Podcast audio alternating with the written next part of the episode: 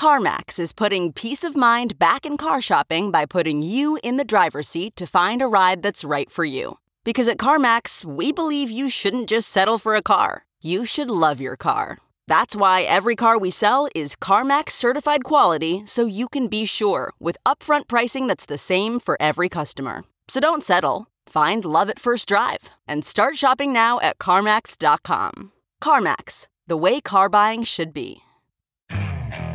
Okay, picture this. It's Friday afternoon when a thought hits you. I can spend another weekend doing the same old whatever, or I can hop into my all new Hyundai Santa Fe and hit the road. With available HTRAC, all wheel drive, and three row seating, my whole family can head deep into the wild. Conquer the weekend in the all new Hyundai Santa Fe. Visit HyundaiUSA.com or call 562 for more details. Hyundai, there's joy in every journey.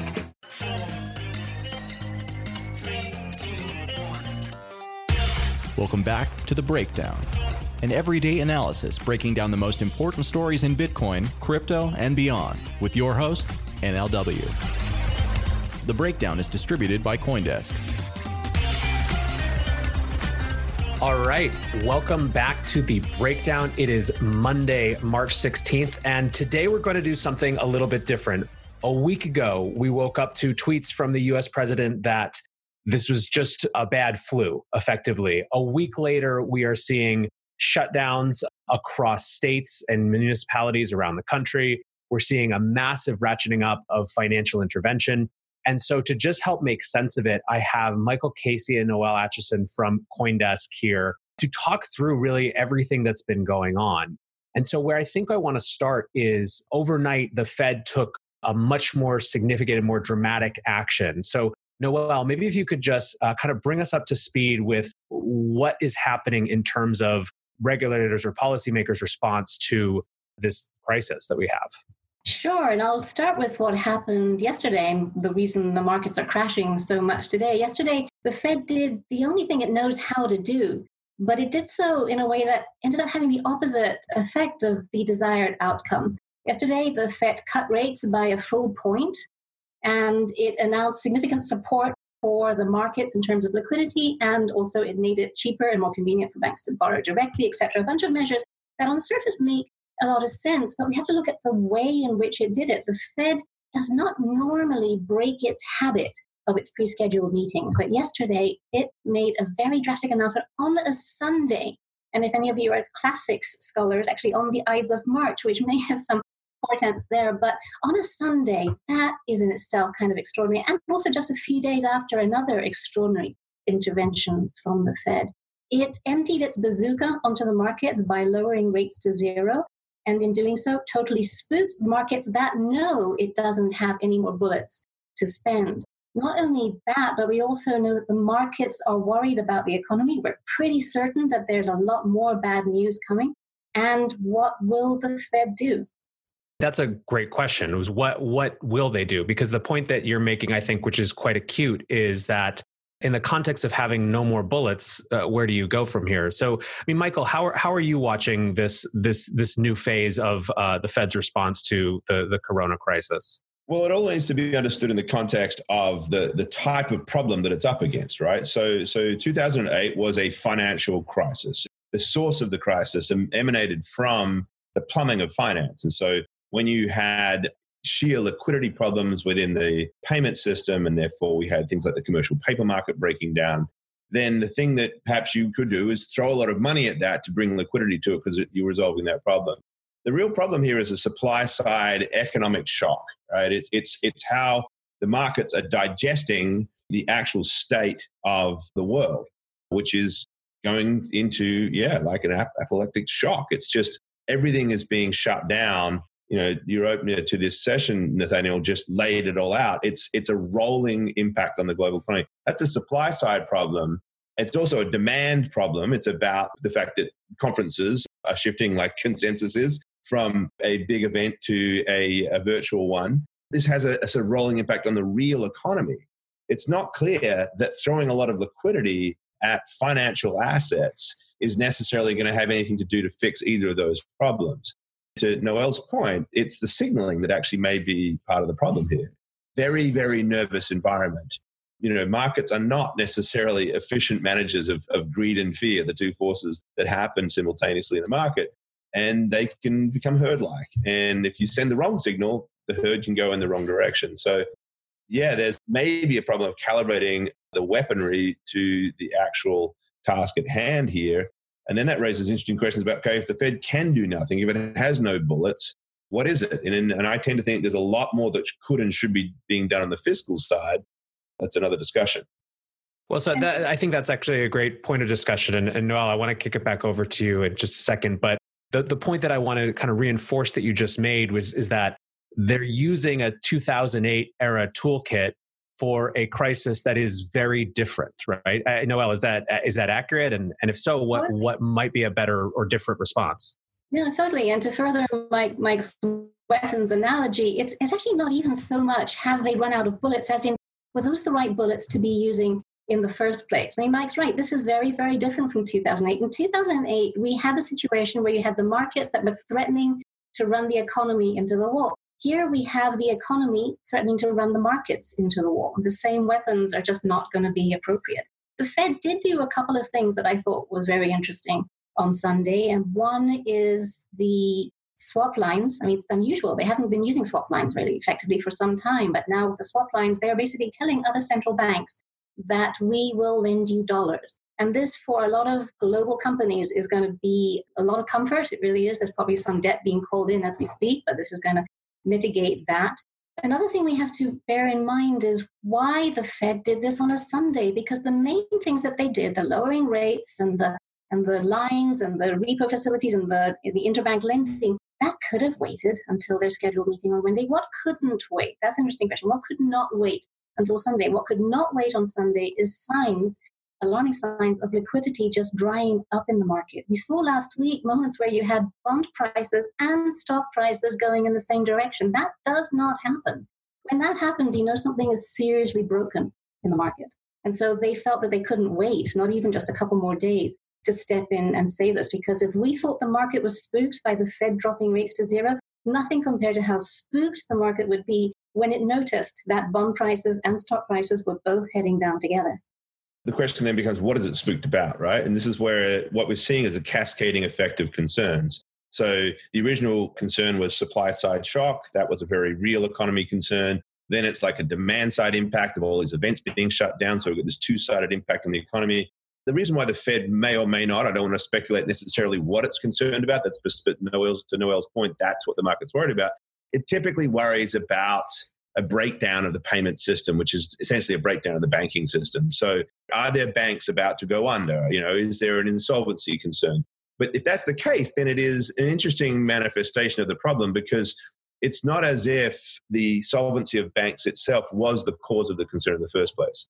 It's that people are seeing the multitude of impacts and that there is actually a fear factor in the economy that could bring banks down. So we've heard stories about people decamping from New, decamping from New York to the Hamptons and taking out massive wads of cash to take with them, right? So is there a lot on the banks happening? It doesn't seem like that would make a lot of sense because we've now got digital payment systems and we've now got other things to use. And on top of that, again, it's not that banks were the cause of the problem here but it can be self-fulfilling right and that is that is where this stuff gets into dangerous territory and where really innovative thinking about how to solve the problem how to solve the problem in a targeted way to tackle what the society needs most right this instant which is essentially as far as i'm concerned to make sure that as many people as possible do not crowd hospitals that is the priority we need to think smart about how do we enable that and some of that is money it is about making sure that they can live on what they can do by not going to work or whatever. But you know, it's not necessarily throwing a chunk of money at, at, at the markets. Nonetheless, markets are real. Markets are important. Fear is is a factor, and as I said, it can be a cascading, self fulfilling prophecy. I wouldn't want to be a policymaker in this situation. My goodness, what a difficult, difficult call it is for them. You talk about earning your place in the history books, right? One thing we need to remember, though, is that banks are now much, much healthier than they were going into the 2008 crisis. The Basel Accords have shored up the capital reserves. So the chances of any bank going under now, even with rates at zero, is actually a lot less than it used to be. And we were talking earlier about what else can the Fed do? We should be thinking about that. What else can they do? Of course, they can take rates negative. That has happened in other rather important economic areas. I live in one. But nobody expects them to do that. So the next logical step is going to end up being something probably along the lines of helicopter money, which is in itself kind of alarming for what it could do for inflation. But it highlights what you mentioned, Michael, that this is a payments crisis. This is a payments crisis more than anything else. And helicopter money can keep some of the pipes flowing. And the repos, we should keep an eye on them coming up. There'll probably be some intervention there. As, as you said before, that is some, going to be kept going. However, this does, as you hinted, also open up the opportunity, almost the obligation to think of what other systems out there could help alleviate some of the clogging of the plumbing that is no doubt coming, and at the same time can perhaps reassure some of the population that are being affected by the dislocation that are lockdowns and other constrictive policies that are going to just freeze up supply and demand, and then also the economy through all of that. One of the great ironies and frustrations for those of us who've been watching this for a while is that you had a scenario where, for the first month, six weeks of this coming in every single day from China and seeing markets not react, right? Uh, and actually hitting all time highs in mid February. So um, you had this complete non response, this complete ignoring of everything going on to shift to today, where the only mass scale intervention we're seeing is in the context of markets rather than actually dealing with economic implications right not just not just kind of the, the financial asset price implications, but real disruption and dislocation to people's lives, and not large scale attempts around the actual health implications. You still, even as Trump was speaking at the end of last week, acknowledging it at least more than we had the beginning of the week, you're still not seeing him say this is a national health crisis and actually doing anything about the health aspect of it. And it's hard to imagine that there's not going to continue to be this wide scale fear and growing uh, without addressing you know all parts of it even holding aside entirely what we think is the right or wrong policy from the fed the fact that it's the the only thing that we're really talking about. It's basically you know governors of individual states shutting things down and jerome powell trying to fix it with rates. There's this almost like schizophrenia of how we've switched from the markets being insane because they're ignoring it to the markets being insane because they're the the only intervention is in that context. Well i think that for those of us who have spent the last you know five six years thinking hard about how the structure of the financial system might be different with different technological solutions and so forth you know this is a really interesting time right? Because it's precisely the possibility that we've actually framed the set of solutions around a structure that is sort of set in stone and doesn't necessarily need to be that way but the way you put it, like either it is, you know, shut everything down, that's what governors can do, or it is the Fed. But in fact, you know, some of these plumbing problems, you know, these are globalization problems, right? I mean, how, how do we how do we deal with supply chains that are jammed up because of, of shutdowns around the world? How do we deal with the interconnectivity of the payments and good delivery systems? And how do we become nimble around that? How do we build a resiliency into our supply chains. And so if one shuts down, we can go somewhere else. What policymaker concerns should there be for that? I think, you know, whether or not we are all for uh, central bank digital currency or, or, or Bitcoin or, or whatever, there certainly is an interesting conversation around, you know, central bankers who have looked at the role that central banks might play in having a more targeted approach to, to money management if there were to be a digital solution in play you know, you've got the idea that it can be a targeted tool. So this is all very speculative. We don't have any of these these mechanisms in place, so it's not. It's all rather hypothetical, but it's useful to talk about to show where the limits of policymaking lie. So, for example, I have a registered wallet of some sort that, that is recognized as somebody who has been laid off because of a shutdown or who really should be at home looking after the kids, but I can't afford to or whatever the distribution of funds directly to that person through some sort of digital account. Even if it is helicopter money, it's almost like targeted helicopter money, right? Rather than fiscal handouts, you know, could actually be effective.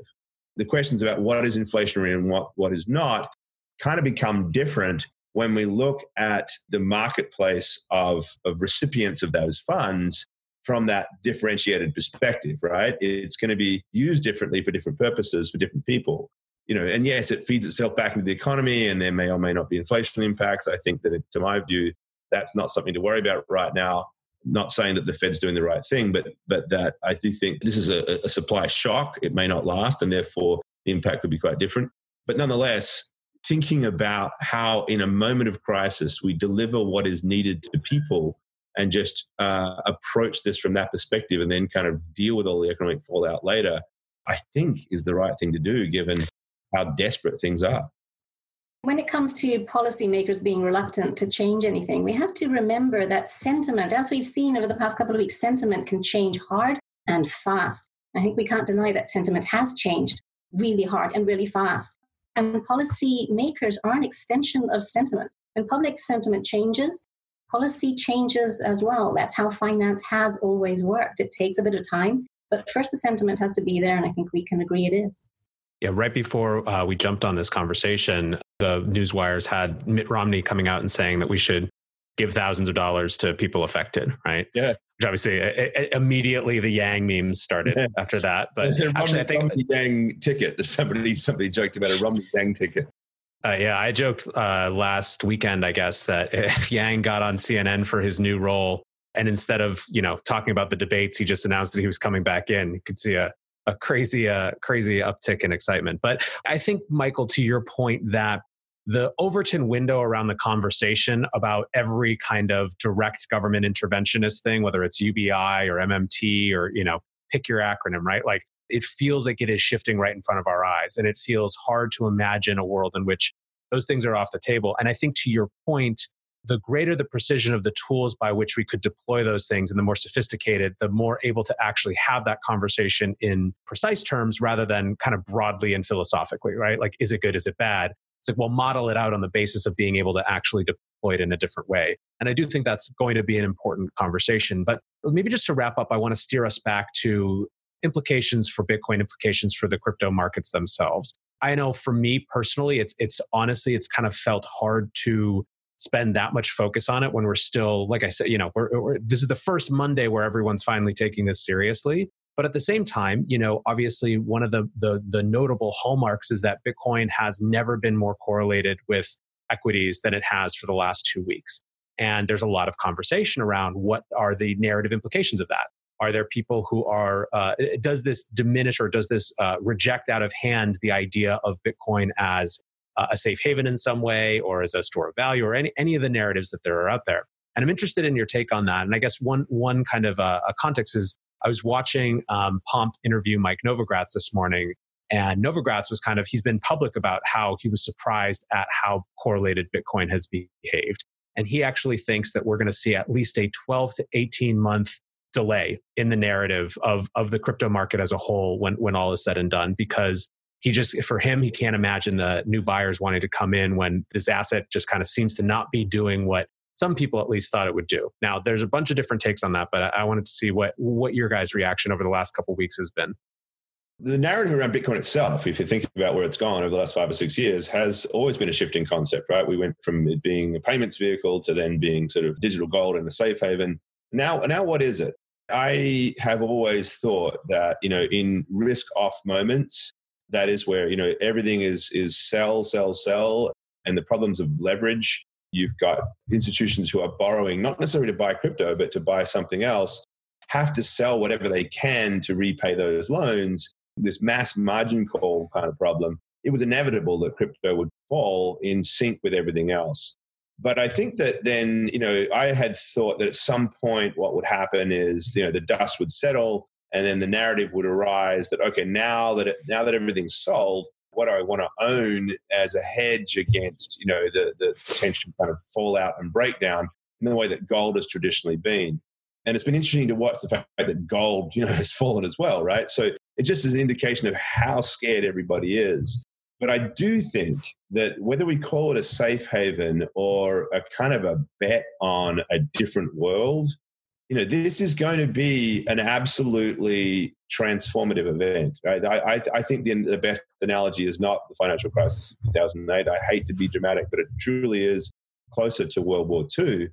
Hopefully, not in terms of the violence that might ensue from it. I don't think that's necessarily the point. But the decoupling of countries, the sort of breakdown of globalization, the sort of disharmony in the world, and the absolutely massive, all over the place shock to the supply chain systems, all of that is going to just leave the world wondering what the hell to do next. And I think in that environment, the dollar as the sort of the fulcrum of the global financial system is really, really put into question precisely because of the combination, if you like, of that problem with the fact that there are technological alternatives to that model. At some point in this moment when the world says, all right, what next? Bitcoin starts to, to look really interesting, right? As a, as a digital alternative, as something that cannot be shut down, as something that sort of stands in contrast to the national structures that we're dealing with. It doesn't mean it becomes the world's reserve currency or the world's payment currency or anything, but that it stands there as an alternative to that. Is that called, does that mean it's a safe haven? Or does that mean that it is a different kind of depoliticized version for what our monetary world is going to look like? When does that happen? I don't know. That's the way I think that we can can imagine it. I'm sure there's all sorts of other competing theses out there. I have an article coming out on Coindesk today in which I looked at the last time Bitcoin fell by this much and I compared it to this time. And it's actually really informing. It tells us that it's the market evolution that has led us to where we are today. The last time Bitcoin fell by more than 35% was in April 2013. And back then, it fell by 50%, almost 49% in one day. And that was because it had gone up by three times the previous two weeks or something like that. It was a profit taking story. Everyone in the market back in 2013 believed in the story. They, they cared about the narrative. Sure, maybe some of them were sellers, but they all had taken time to understand what Bitcoin was all about. And it was an entirely Bitcoin isolated crash. The S&P did absolutely nothing that day. The, the gold's the same, also flat. But you know, fast forward to now, and it's not about Bitcoin at all. It's about the markets. It's about panic. And Bitcoin was caught up in the general exit of investors from anything that could be redeemed for fiat. That shows that Bitcoin has grown up. That shows that Bitcoin is now part of the broader financial market. And that's what we wanted. That's what we wanted all along. And this is what happens when it becomes part of mainstream finance. I'm not saying it's part of mainstream finance yet, but that is kind of what we've all been working towards to get this accepted by the bigger funds, to get this accepted by mainstream finance. And so it is going to be caught up in big mainstream events now that it is part of the grown up world. I think that's a, a great way of putting it. Is it this is part of the natural fallout of two years of evangelizing this is something that ever if you if you believe get off zero or you know one percent allocation or whatever that's it's going to be one of the things to go to so I agree with that entirely. Uh, so uh, I won't ask you guys for any predictions. Obviously, we are all in uncharted territories, but what are you watching for this week? What signals are you looking at?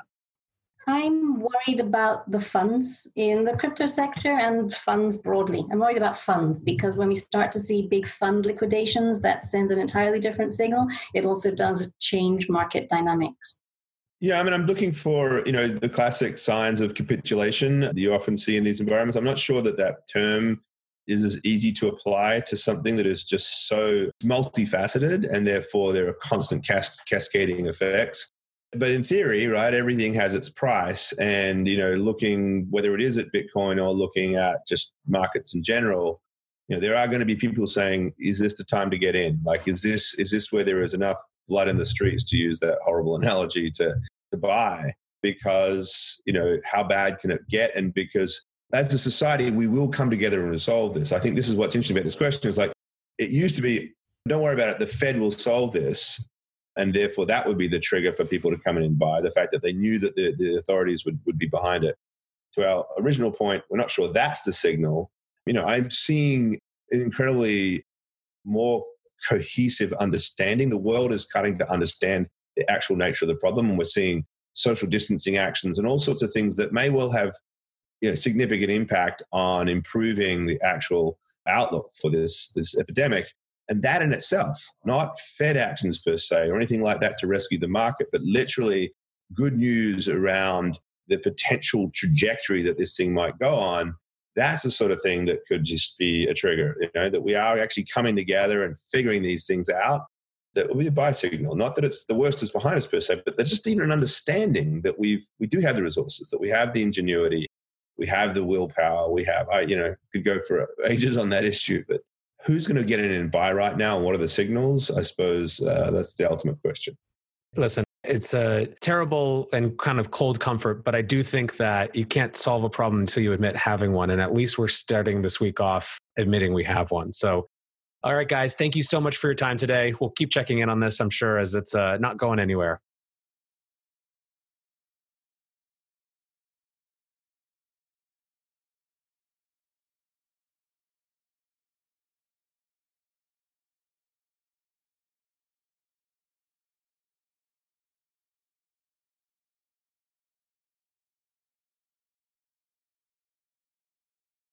One, two, three Four.